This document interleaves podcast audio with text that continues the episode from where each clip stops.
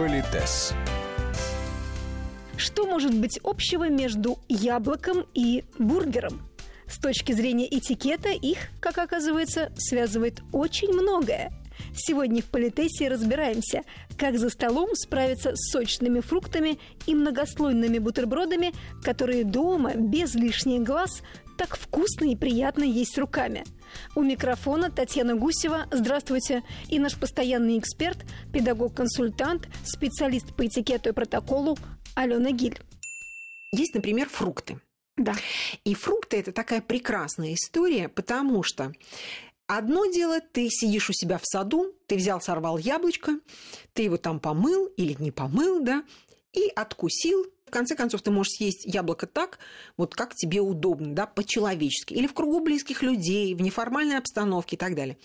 Дальше. Если вы находитесь на каком-то мероприятии, я застала времена, когда фрукты, ну, то есть по всем правилам этикета, вы понимаете, яблоко это такой фрукт, который нельзя загоди нарезать. Ну, например, как ананасы можно нарезать кубиками, да, и, собственно, взять их тогда, когда удобно. А яблоко, оно все-таки темнеет. Вы себе не представляете, что это было. Это нужно было взять яблоко, очистить. Причем, знаете, старое правило, это нужно было разрезать его на четыре части с помощью десертных ножа и вилки или фруктовых ножа и вилки, да, значит, вырезать серединку, наколоть этот кусочек яблока, перевернуть его, срезать, это, представляете, срезать кожуру, это какой должен быть острый нож, чтобы срезать кожуру, положить эту четвертинку и, отрезая маленькими кусочками, съесть эту четвертинку Я думаю, яблоки никто не ел. Вы знаете, да, потому что съесть вот так яблоко, это уму непостижимо. Я лично тренировалась. Это, представляете, какие должны были быть сорта яблок, чтобы они не переламывались у тебя Да, на чтобы всё так вилке. получилось. Да, чтобы все вот так вот получилось. А сейчас что с яблоками? Вот. Ну, считается, что в обществе их просто не едят. То есть то, что сложное, сочиненное, сложное едят, его не подают на официальных мероприятиях там, и так далее. Вот гранат, например, как съесть гранат? Вы понимаете, что это исключительно домашний, допустим, э, фрукт такой, и плюс он и брызгается, да, и там и его вот нужно там как-то разрывать. Понятно, что это только когда тебя никто не видит или среди друзей. Но или его не подают к столу, или подают уже в креманках, да, зернышки все это, и подаются ложкой, и вы, собственно, едите ложкой этот... э, То есть по подаче мы поймем, как э, Абс- справляться. Абсолютно верно. То есть всегда или это дорогой хороший ресторан, или это грамотные хозяева, они всегда позаботятся о том, чтобы гостю было удобно, приятно, не приходилось бы, простите, широко раздевать рот, или есть так, чтобы одежда вдруг оказалась испачканной и так далее. То есть хозяева всегда оза- должны этим озаботиться. Или не подавать это блюдо. Так вот, яблоко можно есть разными способами. Единственное, что до сих пор сохранилось правило, что если даже вы делаете это публично, потому что можно, например, взять в руку, очистить его, да, потом просто промокнуть, поскольку яблоко не жирное, промокнуть пальцы салфеточкой, да, и положить его на стол, кожуру отправив на дальний борт тарелки, разрезать его, допустим, на четыре части, уже приборами, да, вырезать серединку и съесть. Но уже очищенное яблоко. Ну, это еще хоть как-то можно сделать. Но, понимаете, с помощью приборов. Не вот тебе взял в руку Я и отгрыз. Думаю, что и апельсин в такой же ситуации. Апельсине мы отдельно поговорим. Так вот, что интересно, или яблоко, например, сейчас могут подавать во фруктовом салате. Да. Да, когда это уже все очищено, там вообще Нарезано. его очень легко съедать там и так далее. То есть, чувствуете, разные способы для разных ситуаций. Ничто не запрещено, не наказуемо. Просто будьте здравомысленны.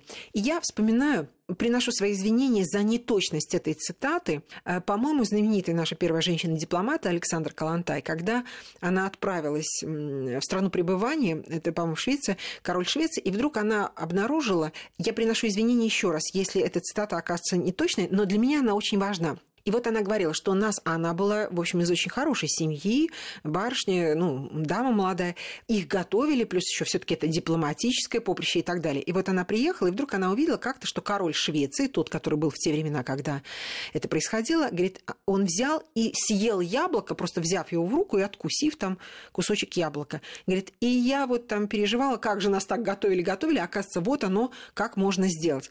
Если позволите, это мой личный вот комментарий, который не имеет отношения ни к госпоже Калантай, ни к дипломатии, ни к чему. Дело в том, что нужно быть королем, чтобы самому решать, где, когда и как ты это съешь. Я абсолютно уверена, что человек умеет есть и так, и так, и так. Но То есть, если она как посол была на этом мероприятии, то, очевидно, это было какое-то официальное мероприятие. Я не думаю, что потому что он не воспитан, он взял и откусил так яблоко. Возможно, он хотел, проде... возможно, да, он хотел продемонстрировать свою демократичность, простоту или что-нибудь еще, да, чтобы поддержать того человека, может быть, который вдруг это сделал. Помните, это знаменитая легенда, что э, Юрий Гагарин э, там съел лимон, да, и королева Великобритании повторила этот же жест, чтобы он не чувствовал себя неловко за столом. Может быть, это была такая же история. Но я позволю себе э, вывести из этого мораль.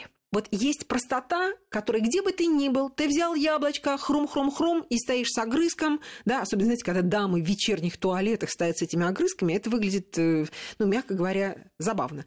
Это одна история, это такая, знаете, простота. А бывает простота, вот когда человек может вознестись до уровня самых этикетных правил, но при этом он может съесть яблоко запросто. То есть это простота не по горизонтали, а, знаете, через какой-то вот такой прыжок. Че, м, через вершину. Да, через... Вот Прекрасно, спасибо вам большое. То есть через вершину. И вы согласны, что когда человек умеет по-разному себя вести, он сам решает, где, когда и как он будет выглядеть. Так вот, возвращаясь к гамбургеру, вы понимаете, если у вас официальный прием или у вас какое-то мероприятие и так далее, и так далее, то, наверное, вы не будете подавать то, что будет составлять проблему для тех людей, которые к вам придут. Потому что гамбургер, ну, все-таки это такой вот...